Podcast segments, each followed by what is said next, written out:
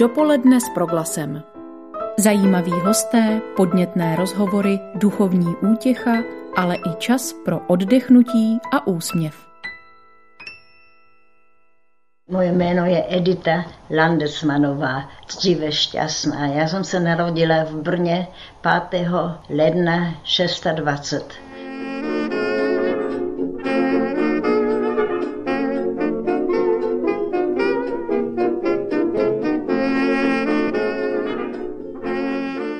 Ráda bych vás seznámila s jednou pozoruhodnou dámou. Edith se narodila v prvorepublikovém Československu v židovské rodině, poté žila v Palestině, byla u vzniku státu Izrael a nakonec strávila většinu života ve Vídni, odkud pochází její manžel. Prožila velké zvraty dvacátého století, ale vždycky zůstala velikou životní optimistkou. Věřím, že její příběh může mnohé povzbudit. Dodnes si navíc uchovala krásnou češtinu, kterou jen občas pronikne německé slovíčko.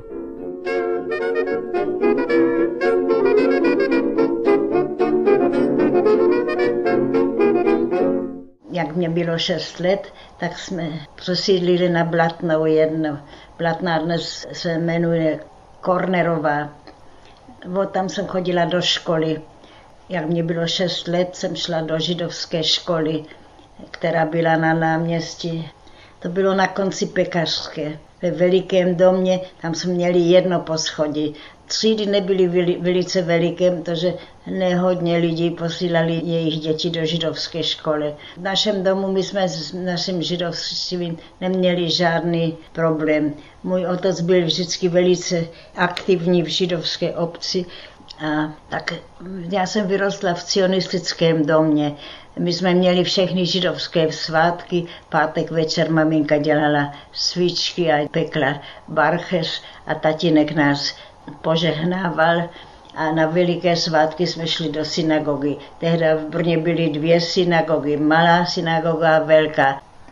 Takže jste se spíš cítili jako Židé nebo jako Čechoslováci? My jsme se cítili jako Židé v Československu. Já jsem byla veliká, tedy milovala jsem Masaryka a chodila jsem taky, jak jsem byla malá, jsem měla malý kroj a to se ráda nosila.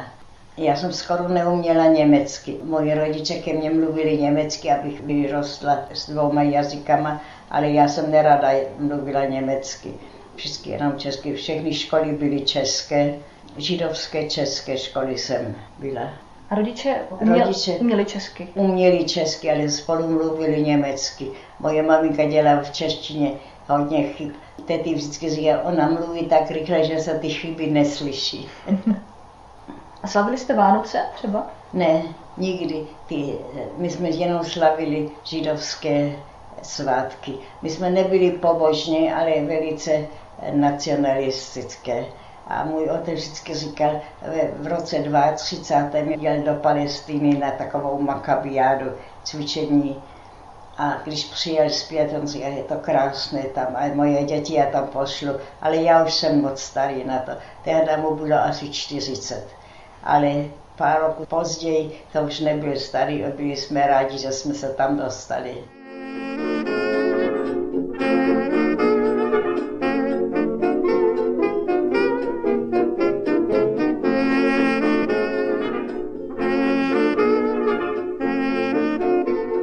Jako děti, to jsme každý rok jeli do, do Bílovic s velikým e, nákladním vozem a vzali jsme všechno s sebou, e, moji postýlku a kočárek a všechny hračky a nádoby a naši služku Máňu, kterou jsem hrozně ráda měla a byla jsem není tak zvyklá víc než na moji maminku, protože maminka se starala víc o mého bratra a já jsem byla vždycky s Máňou.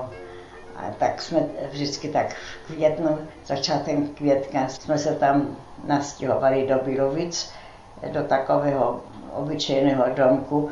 Ty lidi, kteří v tom domu bydleli, ty se stěhovali dolů do prádelny a my jsme byli nahoře v jejich bytě. Já si pamatuju, že neměli kde se umývat. Umývali se na dvoře a mě vždycky udělali takový škopík dřevěný a v tom mě prali, mě umývali. ale my jsme hrozně rádi tam byli a já jsem se tak snažila jako ty děti z venkova. Vždycky jsem chtěla chodit blos, bez bosonoha, ale to mě hrozně bolilo. Já jsem se zlobila, proč ty děti z venkova tak můžou na tom utíkat a já ne. A vždycky jsem se snažila chodit bez, bez bot. Měla jste i nějaké nežidovské kamarády, kamarádky? V Bílovici ano, ty děti z okolí, ale hodně Židů z Brna přijeli jako my na celé léto do, do Bílovic, takže jsme měli stejné kamarády i v Bílovicích, i v Brně.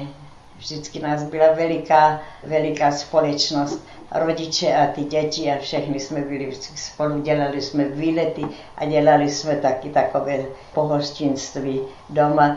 Já si pamatuju, že moje maminka jednou pozvala všechny na raky.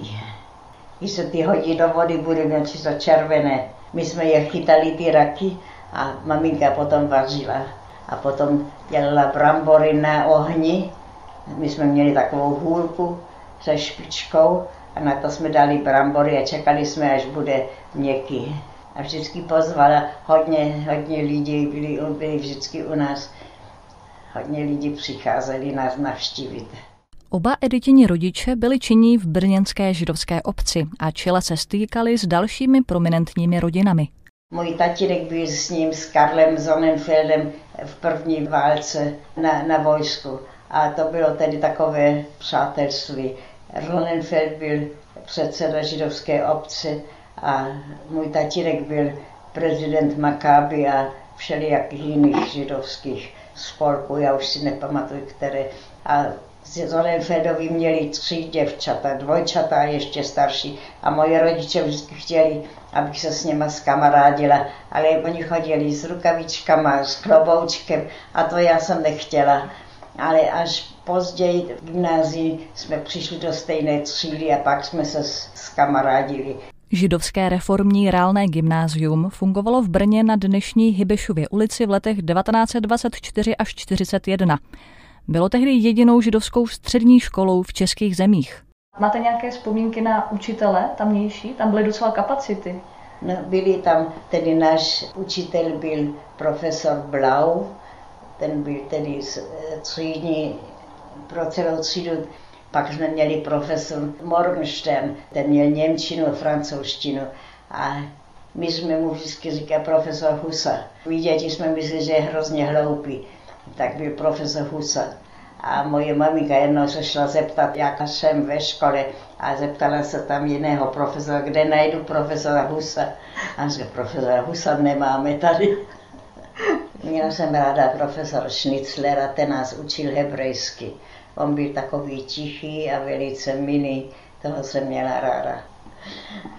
Tak, ale my jsme si mohli dovolit hodně věcí, co jiné děti nemohly, protože můj otec a Sonnenfeldův otec byl v, v komité a ve školní radě. Tak jsme někdy byli hrozně... Jednou byly nějaké svátky, byly středa, čtvrtek, pátek jsme museli jít do školy a v sobotu bylo prázdno vždycky.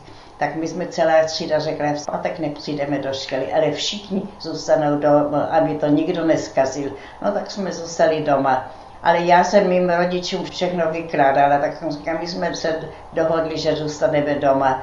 Ale Sonnenfeldovi to neřekli, ale můj tatínek to řekl otcovi Sonnenfeldovi. No to říká s naším dětem, oni řekli, že zůstanou dnes doma. No, on přišel doma a zvlátil ty děvčata. V prvorepublikovém Brně působilo také mnoho židovských průmyslníků. Sám Editin otec byl ředitelem textilní továrny Essler v Obřanech. Významnou židovskou podnikatelskou rodinou byli například Lev Bérovi. Oni měli taky velikou továrnu textilní a můj tatínek je znal. A já si pamatuju, že jednou jsem šla s maminkou i na návštěv v takové krásné víle. A koukala jsem, byla to krásné, všechny nábytek, moc hezky to bylo. A já jsem ještě řekla, ti mají prachu. A ten syn od ten Leifberu sáhl na, na skříň a říkáme, máme prachu. A v té Villa Tugendhat tam jste nebyla? Tam jsem taky byla, jako byla načisto nová, ale to se mně ani nelíbilo. To, to je tak bez, tak všechno hladké a tak ta vila se mně vůbec nelíbila. Až jsem tam byla po válce, pak jsem se na to koukal, že pro ty roky to bylo velice moderní a jsem tomu víc rozuměla, ale jako dítě jsem toho nerozuměla. Velice důležité bylo pro Edit a její rodinu Maccabi, židovský sportovní spolek, který v Brně fungoval za první republiky a v jeho čele stál dlouhá léta Editin otec, Karel Šťastný. Venkovní sportoviště mělo Maccabi u Svratky na dnešní riviéře v Písárkách. Tělocvičná jednota měla také dětský oddíl pod názvem Maccabi Hatsair, kde cvičila i malá Edit se svým bratrem Kurtem a židovskými kamarádkami. Ale taky jste chodila do, do Maccabi, do toho? No samozřejmě. Pro děti. A to byl veliký svátek, jednou za rok jsme měli veřejné cvičení a ve stadionu to bylo a všichni jsme cvičili nějaké zvláštní cviky. A já jsem dělala kolo přes celou, jak všichni odešli, já jsem byla poslední, protože jsem byla ještě malá a dělala jsem to kolo přes tu celou síň. To bylo to veřejné cvičení, to jsme šli s židovským praporem přes celé Brno, byli jsme hrozně pyšní. To bylo v roce čtyřicet čtyři až třicet osm, každý rok. Tak byl konec. Takže ještě v těch třicátých letech jste nepocitovali nějaké? Ne, vůbec ne. Vůbec já jsem byla tak vychovaná, že jsem vůbec neměla žádný pocit, že jsem něco jiného než ti jiní. Já jsem věděla, že jsem něco jiného, ale stejné jak ty jiní, jak křesťany. Že já jsem židovka, ale to je to stejné jako všichni jiní. Neměla jsem vůbec žádný pocit, že to jako ti jiní vždycky říkají, ty jsi něco menšího. Ale to já jsem necítila tak. A potom v tom roce třicet devět, tak změnilo se to asi hodně. Ano. Ale protože já jsem měla takové svědomí, že mně se nemůže nic stát. Jednou na kolišti dvě dámy šly přede mnou a mluvili tak o těch židech, jsou takový špinaví ty židi. A ona měla špinavý rukáv a já jsem ji za rukáv zatáhla a řekla, paní, vy máte špinavý rukáv. A co ona vám na to řekla? No ona se koukala, ona nevěděla, že já jsem židovka. Koukala taková drze, drze děvče, co mě to říká.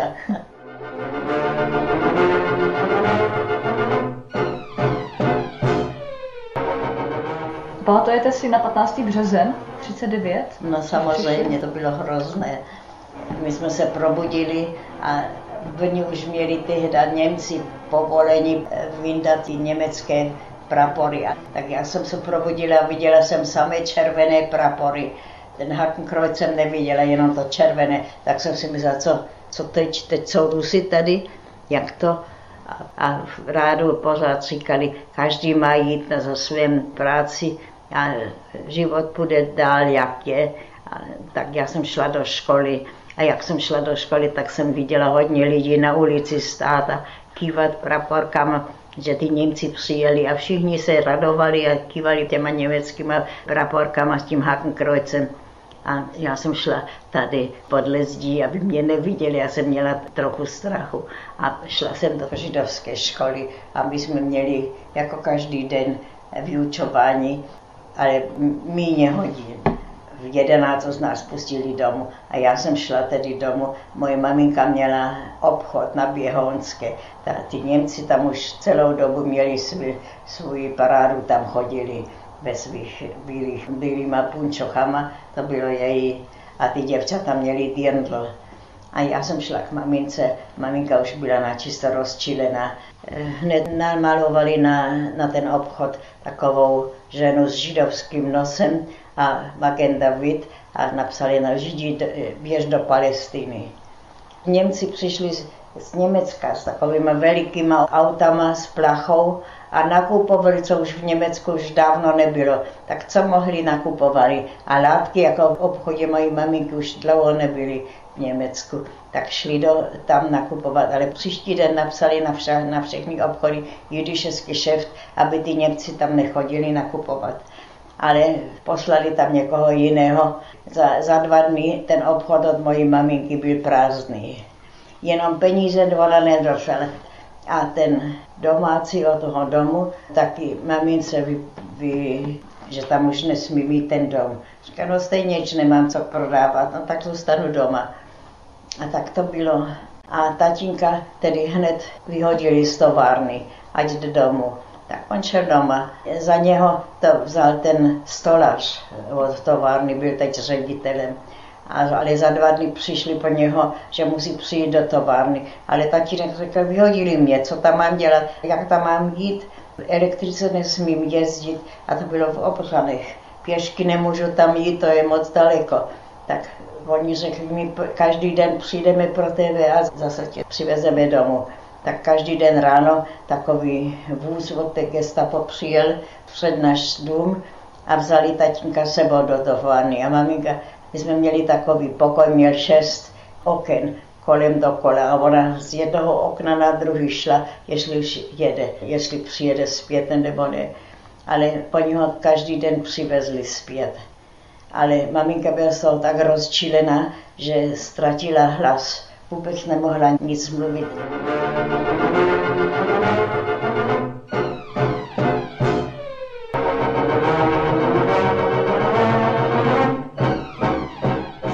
A tehda přišel takový otazník, že hledají v, v Izraelu někdo, kdo by vedl textilní továrnu. A tak můj otec se hned na to přehlásil.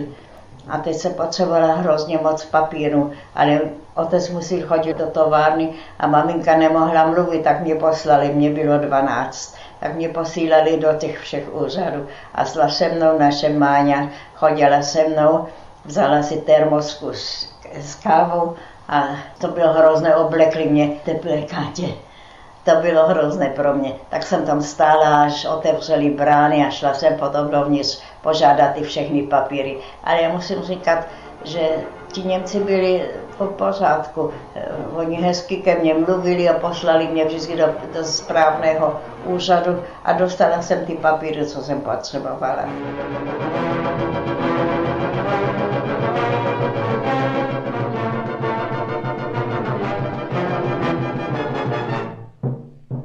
Tak jsme dostali pomalu všechny papíry, ale to trvalo hodně týdnů. A zatím jsme zabalili všechny naše věci do takové velké bedny a mohli jsme vzít náš celý nábytek a nádoby. A i moje panenky jsme mohli vzít sebou. A když jsme všechno poslali pryč, tak jsme se přestěhovali do domu mojí tety, sestry mojí maminku. Ta bydlela v Královém Pole, to byla česká čtvrt. A tam jsme zůstali, až jsme odjeli. Zatím bylo léto a škola skončila a nikam jsme nemohli odjet, ale taky jsme nesměli nikam jít, ne do parku, ne v tramvaji, ne do, do plovárny, tak jsme seděli doma. A moje jiné přítelky měly stejný osud, tak jsme se navštěvovali. Moje nejlepší přítelkyně byla dcera, on byl předseda židovské obce. A tak jsme šli k ním a seděli jsme na balkoně v lavoru plném studené vody. A pod námi seděli ty Němci v restauraci a někdy se nám ta voda vylila. Pak jsme měli strach, že nám nás přijdou, ale nic se nestalo, že šlo to dobře. A konečně jsme dostali ty papíry a mohli jsme odjet. Napřed jsme jeli do Itálie, ale peníze jsme nesměli vzít. Tak maminka koupila nejlepší lístky na vlak a taky na loď jsme jeli první třídou. A to bylo krásná, krásné oddělení s tepích, s kobercem a moc dobře jsme jeli. Ale ta pak najednou přišli Němci na, na, na hranici a já jsem měla malý řetízek z Magen David a malý zlatý prsten. Tak ti Němci se ptali, jak staré, jak staré je to děvče. Maminka řekla dvanáct, tak to není ještě zasnoubená. A tam mě vzali ten prstinek, ten řetízek neviděli. A můj otec musel vystoupit a dát nějakou adresu, kam to mají poslat, ten prstinek. Zatím vlak se za, začal zase jet a můj otec nebyl tady, my jsme byli, maminka a já, naši z toho hysterické a plakali jsme, že už neuvidíme tatínka. Ale on ještě naskočil do posledního vozu a protože jsme jeli první třídou, ten vůz byl první za lokomotivou, tak to trvalo hodně dlouho, až se dostal zase k nám. No, radost byla veliká a pak jsme jeli dále a přišli jsme přes Rakousko ke Hermann Göringwerke a koukali jsme se, to bylo v Linz. A přišel nějaký Němec dovnitř, zdravil nás Heil Hitler a my jsme se načasto skrčili, ale tomu se líbila moje maminka, on pořád s ní chtěl mluvit, ale ona s ním nechtěla mluvit, tak to bylo trošku komické celé. Potom on vystoupil, zase zdravil Heil Hitler a my jsme byli rádi, že byl pryč. Přišli jsme do Triestu a měli jsme třicet německých marků v kapsi, všichni tři spolu. Tak to nebylo dost na hotel, ale byla tehdy nějaká pomoc pro ty uprchlíky, tak jsme mohli spát v takové veliké skyně. Myslím, že to byla škola a tam nám dali postel a mohli jsme tam přenocovat. Příští den jsme šli na loď. Na lodi jsme zase měli první třídu a krásnou kabinu a byla velice krásná loď. Myslím, že se jmenovala Marco Polo, ale nejsem jistá. A bylo to moc krásná jízda na té lodi. Já jsem chodila každý den plavat v tom bazénu. Jednou byla trošku bouřka, ten bazén, ta voda sploukala sem a tam z jedné strany bazénu na druhé. A rodiče přišli pro mě, abych už přišla dolů.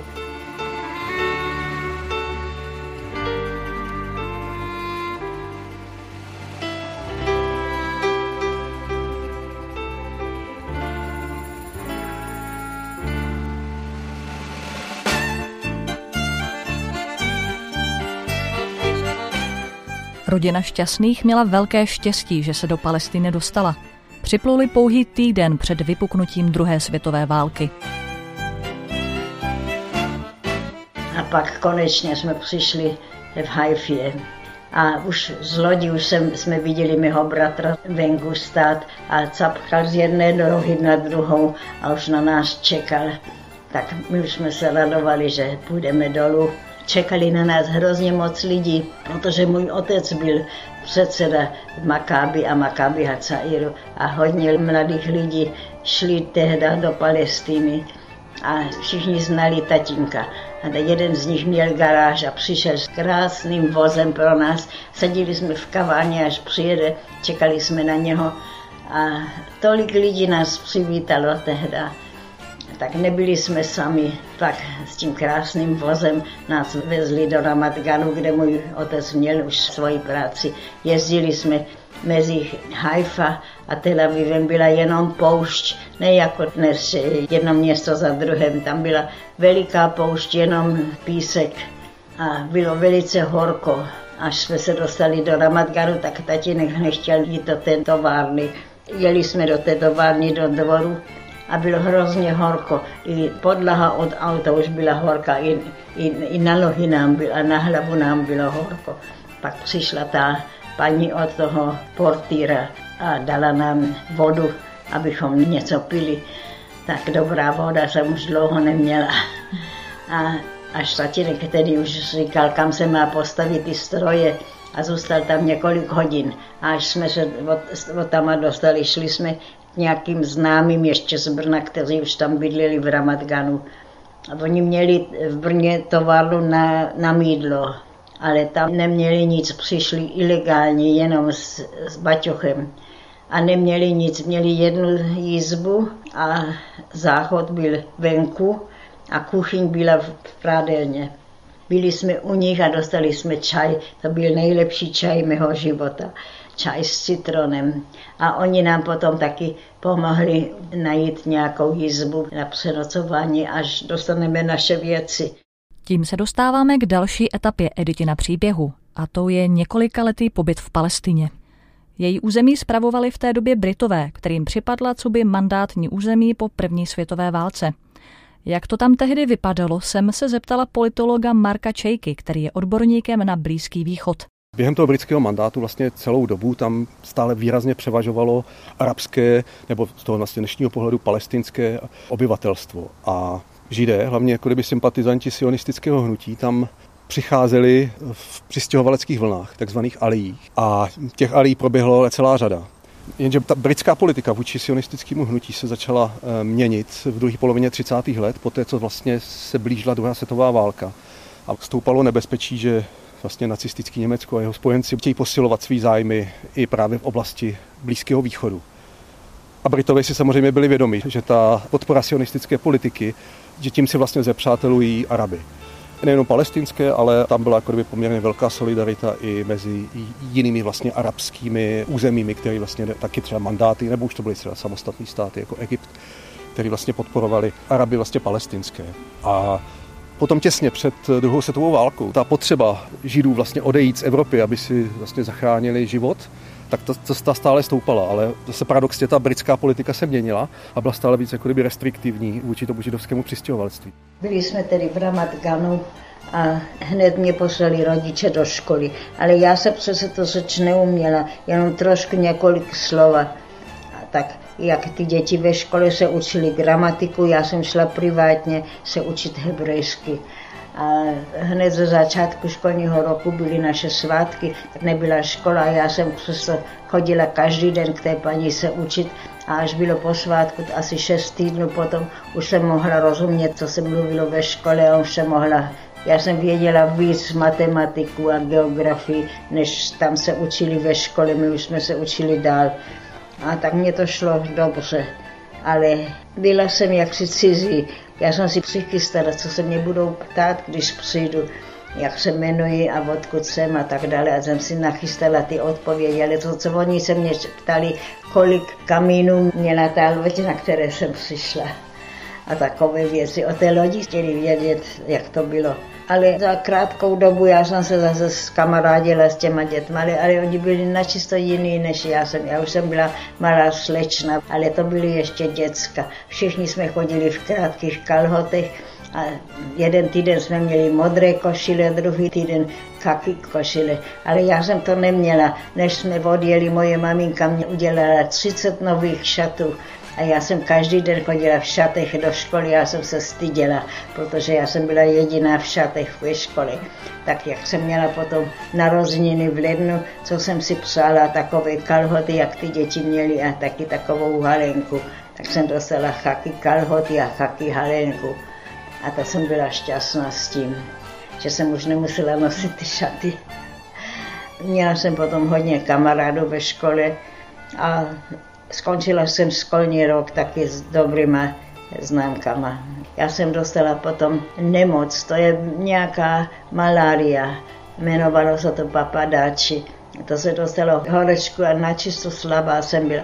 Nemohla jsem ani schody chodit, tak slabá jsem byla. Tak jsem zůstala v posteli a jednoho dne se koukám z okna a celá třída mě přišla navštívit. Oni si sedli kolem dokola na zem a moje maminka byla zvyklá, když přijde někdo na návštěvu, musí se mu něco dát. Tak ona měla velikou tabulu čokolády a dala každému jeden kousek čokolády.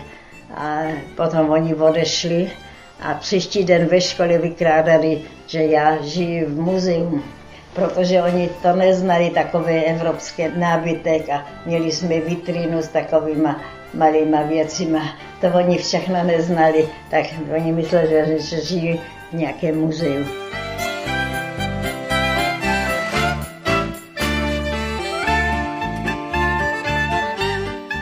Dále jsem byla v takové skupině mládeže, to se jmenovala Gordonia. A moje nejlepší přítelkyně byla z Plzně, jmenovala se Ruth Ehrlich, oni v Plzně měli velikou továrnu na podprsenky a taky v Izraeli měli takovou továrnu. A ona se styděla, protože v pátek nás přivezli tam do toho společenského domu, kde jsme se setkávali s krásným kabriolem. Tak jejího bratu jsme říkali, prosím tě, zůstaň stát rok dál, aby neviděli, že přijedeme s takovým autem sem. To byl trošku rozdíl mezi domem a co jsme se tam učili. Ale tam nás vychovávali, že jednoho dne půjdeme do kibucu. A to jsme vážně chtěli. Ale já jsem věděla, že moje rodiče to nebudou chtít a její rodiče teprve ne.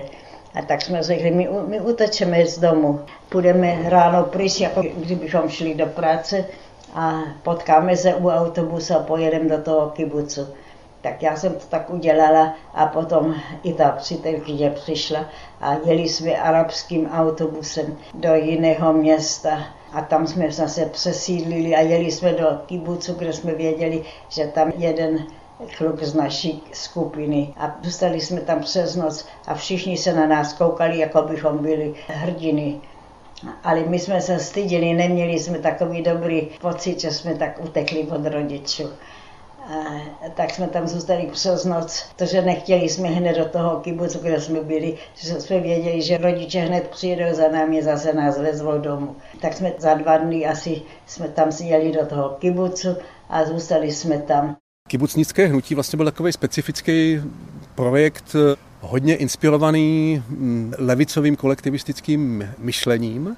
A byly to takové jako kdyby malé farmy nebo takové jako kdyby zemědělské usedlosti, které byly založeny vlastně na principu kolektivní spolupráce, kolektivního vlastnictví, takový jako skutečně dá se říct, jako kdyby komunismus v malém. Skutečně lidé neměli svůj vlastní majetek, ale všech vlastně, co měli, tak byly jako kdyby sdílené, nedostávali vlastně výplatu, ale nějaké poukázky a tak dále. Byl to vlastně ve své době poměrně úspěšný model a skutečně fungují do dnešních dnů, ale už jsou zase daleko víc, už fungují na nějakých principech, jako kdyby tržní ekonomiky, kapitalismu, ale svým způsobem tam pořád jsou ještě nějaké jako kdyby aspekty toho původního jakéhosi levicového e, idealismu. Já jsem ze začátku pracovala jenom u šatu. Kibuc je to tak, že každý jednou za týden dostal čisté prádlo, jedno pro práci a jedno po práci, tedy něco hezčího. A to jsem vždycky pro ně vybírala a když někde scházel knoflík nebo něco bylo spravení, tak jsem to spravila. Taky jsem mi vyžehlila ty košile. V celém kibucu nikdo neměl vyžehlené košile, jenom naši kluci to měli. A protože neměli žádnou kam nás postavit, tak jsme spali v takových domkách ze slamy. Žádný davy tak tam nebyl, tak jsme vzali ze slámy takové veliké čtverce, na tom jsme si dali taky ze slámy takový matrac a na tom jsme spali a to vonělo moc dobře, moc dobře jsme na tom spali. Ale potom jsem řekla, já chci raději pracovat se zvířatama, tak jsem šla pracovat s ovečkama, ale musela jsem vstávat ve čtyři hodiny ráno. Ten, ten šomér, to, co dával pozor v noci na nás, ten přišel ve čtyři mě probudit. Edith, vstávej. Jo, jo, já vstanu. A on šel po celém kibucu zbudit ty lidi, přišel pod řekem, já jsem byla dále v posteli a ještě jsem spala. To bylo v zimě, tak jsem měla veliké holinky, já jsem byla velice tlustá, ale malé nohy, tak ty holinky byly nahoře velice široké. A já jsem s těma holinkama šla přes dvůr, ten dvůr byl plný blata a to, ty holinky se na, nalepily dole a já jsem vyndala nohu ven a do, do blata. Ale musela jsem zase dát tu studenou nohu do té holinky a zase jsem, jsem šla dál, až kde byly ty ovečky a pak jsem je kojil. Do, dojila. Dojila, mm-hmm. Jo. A potom oni odešli na louku a já jsem měla čas udělat ten sýr, já, to byly veliké takové čbány a ty jsem nalila do, do takového kotel, do kotlu jsem to nalila a trošku jsem to ohořála a pak jsem to nalila zase do jiného botychu, tam jsem přidala pepsin, měla jsem správný recept, jak jsem to měla dělat a až to trošku stvrdlo, jsem to nalila zase v takových formech a potom se ta voda vylila a zůstal ten sýr. To byl ten ovečný sýr. Pak jsem šla domů, trochu se odpočinout a asi za hodinu jsem zase šla a postavila jsem na to váhy, aby to, to, ta voda se vylila. Pak kolem poledne jsem zase přišla a krajila jsem to na čtverky a dala jsem to do takových blechových kanistrů. To jsem si celé ruce vždycky rozkrajela. A oni to potom prodávali do obchodu, to byl ten slaný sýr ovečný. A pak jsem měla čas až do pěti, až ty ovečky přišly domů, tak jsem si lehla trošku spát. A v pět jsem zase šla do ovčina a zase jsem je do, do, dojela. A pak tak asi v sedm hodin večer jsem byla hotová, ale byla jsem velice unavená. Ale my jsme vždycky, každý z nás někde pracoval, někde jinak a večer jsme se na té louce trošku sedli spolu a zpívali a jsme a povídali jsme si všelijaké povídky. Až bylo tma, pak jsme šli spát a příští ráno zase ve čtyři jsme museli vstávat. To nebyla lehká práce, ale já jsem to ráda dělala. Doma jsem nedělala nic, vůbec nic, ale tam jsem to ráda dělala. Edith strávila v kibucu Ramat David asi rok. Poté, co oslavila šestnácté narozeniny, vrátila se k rodičům a začala nová etapa jejího života. Seznámila se se svým budoucím manželem, Robertem Landesmanem, který do Palestiny uprchl z Vídně. Tak jsem přišla zase zpět do města, žila jsem u rodičů a byla jsem hrozně sama, neměla jsem vůbec žádnou společnost. Můj bratr mě někdy vzal s sebou, on měl nového přátele, s kterým pracoval, a oni mě vzali sebou někam, někdy do, do kína, nebo ten přátel mě učil tančit. Já jsem ráda tančila, tak jsme chodili tančit. A ten přátel, ten byl načisto jiný než ti kluci, co jsem znala. On mě pomáhal do autobusu, mě otevřel dveře, nechal mě jít a pomohl mě do kabátu, takové věci, co jsem neznala, ale líbilo se mě to. A tak potom můj bratr odjel do Anglie studovat a jenom jeho přátel a já jsme zůstali sami. Předtím ještě byla moje přítelkyně, která se mnou taky odekla do toho kibucu, ale ta se zatím provdala, tak zůstal jenom ten přátel a já. To byl můj, můj, můj manžel později. Tak to začalo. Tak jsme chodili jenom my dva, vždycky jsme chodili do kína nebo tančit. On vždycky přišel pro mě a on se ke mně choval jako tady nějaké slečně, ne jak jiní kluci, pro ty jsem byla kamarád. A to se mně líbilo. A tak potom za nějaký čas on jel do Perzie, aby vydělal víc peníze, aby mohl jet navštívit jeho rodiče, kteří se dostali do Brazílie, kde byli ty bratr od jeho otce, tam žil. Tak on si chtěl koupit jízdenku, aby je šel navštívit. Tak jsme chodili spolu, byli jsme přáteli, ale z toho se vyvinula láska. A měla jsem narozeniny, to byly sedmnácté a jeli jsme v autobusu. A já jsem měla hodně kluků, kteří za mnou utíkali a každý den jsem chodila s někým jiným. A to jsme stáli v plném autobusu a po mně tak plno lidí tam byla, po mně říká, to se mně vůbec nelíbí, že chodíš každý den s nějakým jiným klukem, protože já se s tebou ožením. A já jsem se dívala, jak to, že to může říkat takhle. A pak jsem přišla doma a říká, víš, ten, ten Landesman, ten se zbláznil. Mě říká v autobusu, že se se mnou ožení. Jak to může říkat? A maminka říká, on je takový milý kluk, nechej ho hned, neublíž mu, tak ho nechej hned utíkat. Ale on se nenechal.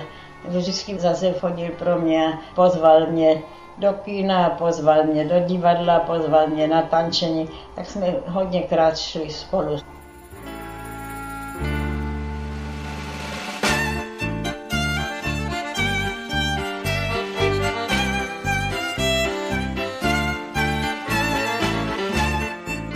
Nic nám neskázalo. Rýži jsme neměli a bílý cukr, jenom hnědý cukr, nerafinovaný. Ale jinak nám nic neskázalo. Ale samozřejmě, že jsme se divili, co se stalo s naší rodinou, se všem. Od nikoho jsme neměli žádnou zprávu. Nic jsme nevěděli, co se děje. Až potom v roce čtyřicet pět pomalu začali vykládat o, o těch jako o Terezín, osvědčíme to.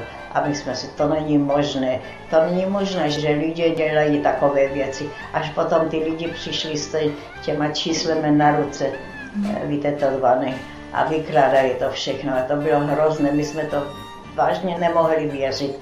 A ti lidi, co přišli z těch táborů, nemohli o nic jiného mluvit, samozřejmě. A my už jsme to nechtěli slyšet. Ale pomalu, až přišli naši příbuzní a vykládali to, tak jsme začali tomu věřit, že, to, že se to vážně stalo. A pak ty lidi přišli, hledali svoje příbuzné. V rádiu vždycky celou hodinu říkali jména, kdo koho hledá. Sestry a bratry od mých rodičů nepřežili, i moji prarodiče nepřežili. Věte, ty přežili, protože byli provdané s nežidama, tak ty přežili. Ještě za té války, když jste byli v Palestině, tak Měli jste třeba strach, že by se mohli Němci dostat i tam? No jistě, protože oni už byli v El Alamein. Já si pamatuju, mě bylo tehdy čtrnáct nebo patnáct a kluci v naší skupině řekli, kdybychom byli trošku starší, bychom mohli jít na vojsku, ale my jsme moc mladí. A kterým už bylo šedesát nebo sedmdesát, šli na vojsku. Jeden z našich šel do českého vojska, dva šli do českého vojska. A pamatujete si na ten den, kdy skončila válka? No, samozřejmě, všichni jsme se tak radovali a byla velká, velká průvod přes město. Já jsem taky šla a nosili tam obraz od Stalina a od Churchilla, jak si podávají ruku. A my jsme se všichni tak radovali a tančili jsme na ulicích.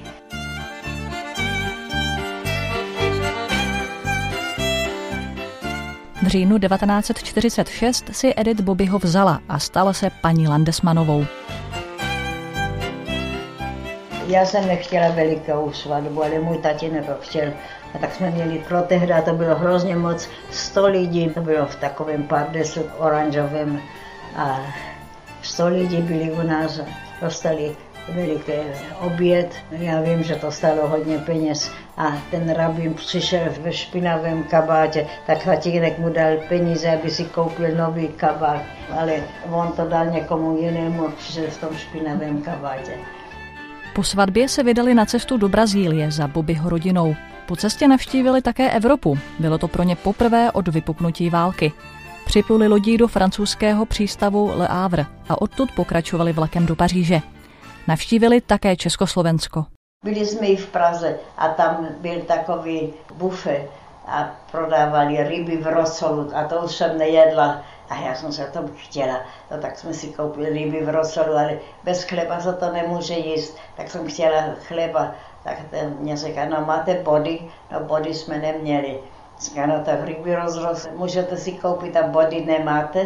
Neměli jsme, tak jsme to jedli bez chleba. A šla jsme na Václavu, kam mluvili jsme německy. Tak někdo naraz naboural a říká, proč mluvíte německy? No tak co mu mám říkat, že můj manžel neumí česky.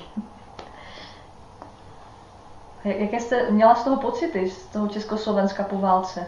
No já, jak jste se tam bylo cítila? Hrozně chudé, moc, moc chudé, moc... Padla na vás no- nostalgie? Ne, ani ne. Do Brna jsem přišla jako do cizího města. Byla tam ta jedna sestra mého otce, ale bylo mě všechno načisto. Na čisto cizí. Takže už jste neuvažovala, že byste se vrátila ne, zpátky? Ne, ani ne. Někdo ve vlaku se mě ptal, no jak se cítíš zase doma? A já jsem to poprvé jsem si uvědomila, že to byl jednou můj domov, ale neměla jsem vůbec pocit pro domov tam. Můj domov byl v Izraelu. A až dodnes to tak cítím.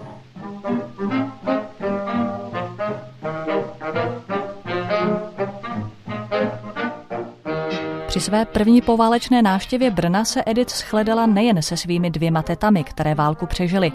Čekalo tam na ní i jedno překvapení. Já jsem vám říkala, že mě vzali ten prstenek, na, jak jsme odježděli. Mm-hmm. A tak, taky jsem měla jednu adresu od nějakého policista. Tak jsem ho zavolala, přijďte ke mně pozítří. Tak jsem přišla pozítří a on přinesl takový hrnec ze sklepu. Ten byl u něho schovaný a vyhodil všechno, co bylo v tom. Tam byly dopisy mého dědečka na moji babičku. A taky tam měli takovou stříbrnou krabičku, která byla u nás na stole vždycky na cigarety. A to mě taky vysypalo, tam byly samé šperky, co nám vzali Němci. A tam byl ten prstinek, co mě ty Němci vzali. Takže jste se s ním zase Je. shledala po letech. Ty jo.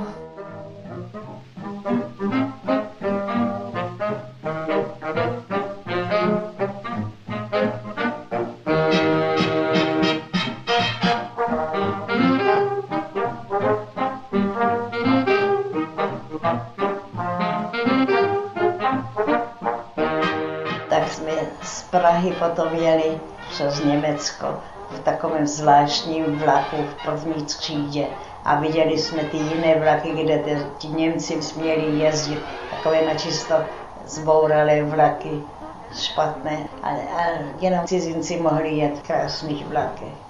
tak jen. Jak, jaký pocit jste měla z toho Německa, když jste tam projížděli? No, my jsme měli pocit, to je dobře, že, ta, že tak špatně se jim vede, to je moc dobré, že se jim tak vede špatně. Nic neměli, všechno se dostávalo jenom za valuty. My jsme si mohli koupit i banány, například to oni neznali vůbec banán, co je to. A taky v restauraci jenom za valuty jsme mohli jíst na čistom normální jídlo, ale kdo neměl valuty, ten nic nedostal. Takže jste jim to přáli, ale jo. Cítili jste třeba i vložně nenávist? Ne, ani ne, ale tak z hora dolů jsem se na ně koukala. A dneska, jak, jaký, jaký máte vztah? Dnes to už je jiná, jiná generace, to už tedy ne, se nemůže, nemůže se srovnávat. Ale tehdy, jak jsem přišla do Vídně, tak jsem si myslela na každého tak čtyřicetiletého, padesátiletého jsem si myslela, no kde jsi byl ve válce a co jsi dělal ve válce. A když jeden ztratil nohu, tak jsem si myslela, škoda, že si nestratili tu druhou. Po několika měsíčním pobytu u příbuzných v Rio de Janeiru se Edith s Bobem vrátili do Palestiny. Právě včas, protože se tehdy schylovalo ke vzniku židovského státu. Britský impérium sice patří mezi vítěze druhé světové války, ale na druhou stranu je velmi ekonomicky válkou poškozeno, oslabeno a Britové vlastně nejsou schopni už spravovat tu obrovský koloniální impérium. Právě to byl ten britský mandát. Palestina, ta britská politika ty konflikty do značné míry jako kdyby rozdmíchala, svým způsobem vlastně poštvala sionistický hnutí a palestinský Araby vlastně proti sobě. To je skutečně do, do velké míry britská vina. A Británie si jako kdyby umyje ruce a řekne mi, odcházíme pryč, předáváme otázku Palestiny O S N a bye bye. O S N vlastně potom v, v klíčovém hlasování podpořilo vlastně rozdělení mandátu Palestina na dva státy, na stát arabský a na stát židovský. Tehdejší vlastně členové O S N, bylo tuším nějaký kolem, jestli se nepletu, třicet pět států. Dvě třetiny vlastně podpořili vznik židovského státu. Naopak prakticky všechny arabské země, tehdejší členové vlastně O S N, byli tady i proti tomuto. Poslouchali jsme rádio, kdo byl pro ten izraelský stát. Každý řekl, Argentina ano, Amerika ano, tedy podle alfabetu to šlo. A my jsme počítali, kolik je pro a kolik proti. A tak jsme byli tak rádi, že je víc pro. A my jsme bydleli v jednom baraku na kopci. A koukli jsme se dole a dole všichni stáli a počítali s námi. A jak bylo tedy víc pro než proti, tak byl velký hurá a začali zpívat a muzika a tančit. A my jsme honem utíkali dolů a tančili se s nimi, se všema. To hlasování proběhlo v roce devatenáct set čtyřicet sedm. A ty arabské země, které byly přehlasovány, vlastně dali najevo, že tady touto situací vlastně nesouhlasí a že jestli skutečně dojde k vytvoření, k vyhlášení toho židovského státu nebo Izraele, takže vlastně zaútočí. A pak vlastně, když skutečně ten izraelský stát byl v roce čtyřicet osm v květnu vyhlášen, tak jsou ještě jako kdyby arabské státy nebo řada z nich provedla to, co jako kdyby deklarovali. A došlo vlastně potom k tomu útoku. Ten útok byl určitě závažný, ale na stranu druhou nebyl úplně jako dobře jako by koordinován ze strany těch arabských armád. Pak O S N se podařilo zprostředkovat po několika týdnech bojů příměří. A právě tady během toho příměří se podařilo vlastně Izraelcům dostat do, do Izraele velké množství zbraní z Československa. Což sice byly v té době už zastaralé zbraně, byly to hlavně německé zbraně, které tady zůstaly po Němcích po druhé světové válce. Bylo to už po únoru čtyřicet osm a nebylo to rozhodně zadarmo, nebylo to žádný dar, byl to pro tehdejší Československo velmi výhodný biznis, ale na, na stranu druhou, čistě zase z pragmatického pohledu, Izraelcům ty, ty zbraně velice, jim to jako by velmi pomohlo. Příští den ráno jsme vstali a slyšeli jsme letadla, tak jsme šli holem, holem na střechu a ty letadla začaly to, to, to, střílet a můj manžel mě hodil na zem a za mnou na zdi byly díry. To byly už arabské letadla. My jsme mysleli, že to jsou naši, ale to byly arabské letadla, už stříleli na nás. Tak ta za, začala ta válka. Ale ta chvála Bohu netrvala dlouho. Jenom to bylo poprvé, co scházelo jídlo u nás. Ryže nebyla a čerstvé ovoce nebylo a všelijaké věci nebylo. No samozřejmě, že jsme se oba ohlásili. A já myslím, že jsem byla první děvče, která šla do, na vojsko. ale bydleli jsme doma, ale každý den jsme šli na vojsku. Taky on i já. A učili jsme se chodit s... Zbraní? Se zbraní? Zbraní. A já jsem byla tedy na... kde byly všechny ty, ty generální... To bylo v Ramat Ganu. Generální štáb? Ano, generální štáb. Já jsem tam pracovala. Každý den ráno jsem tam šla. A jak jsem tam byla tak měsíc, tak jsem viděla, že jsem těhotná. Tak jsem šla k mému představenému a řekla, já musím pryč od vojska. Říkala, teď půjdeš pryč od vojska, když nepřijde s hlavou pod rakama, tak tě nenechají. Teď je uprostřed všech těch bojů. Říkala, to nemůžeš. Nedostala jsem to povolení, to trvalo, až jsem byla v osmém měsíci. Už jsem měla veliké psycho a já jsem řekla, podívej, jak tak chodím v uniformě, tak takový psychem, to je přece šanda. A tak v osmém měsíci mě nechali potom jít domů. Ale já jsem jenom pracovala vždycky v úřadu a v hlavním kvartíru. A mě bylo hrozně špatně a musela jsem vždycky zvratit. Tak jsem letěla z našeho úřadu ven a tam byly všechny ty auta stále a vždycky tam se musela se... Vyzvracet. Vyzvratit. A to byla auta od Ben-Guriona. A ten řidič od Ben-Guriona říkal, nemůžeš jít ještě jedno auto dál, to je od Goldy, to auto, můžeš to tam vykašlat, ale ne vždycky na to naše auto. Ale to nešlo, ještě jednou, to jsem ne, ne, nestihla. David Ben-Gurion byl klíčový vlastně sionistický aktivista, původem vlastně z teritoria dnešního Polska. Byl hodně ovlivněn svými rodiči, kteří taky byli sympatizanti sionismu. On věděl taky třeba o antisemických incidentech, různých masakrech v ruském impériu, což ho potom taky motivovalo odejít do tehdejší vlastně Palestiny. A potom vlastně v tom meziválečném období se poměrně rychle stal klíčovou osobností toho dominantního levicového proudu v rámci sionistického hnutí. Tak to vlastně bylo celé meziválečné období i celou druhou světovou válku. Takže samozřejmě potom není překvapivé, že v roce čtyřicet osm to byl právě on, kdo vyhlašoval nezávislost Izraele a stal se následně prvním izraelským ministerským předsedou. Edita Landesman dodnes žije v židovském domě pro seniory ve Vídni. I když už nemá tolik sil jako dřív, stále si uchovává optimismus a schopnost radovat se z maličkostí. Ještě na závěr, jak byste zhodnotila svůj život? Jaký byl? Já myslím, já jsem měla velice šťastný život. Tedy jako dítě jsem měla šťastnou rodinu a dařilo se nám dobře. Ve válce jsem nic necítila. My jsme se dostali do Izraelu, tam jsem se cítila velice dobře od prvního okamžiku. A vždycky se, se, se nám vedlo dobře, neměli jsme žádnou bídu. A taky potom, když jsme se, když jsem se vdala, taky vždycky se mě dařilo dobře. Vždycky jsem byla na sluneční straně, chvála Bohu.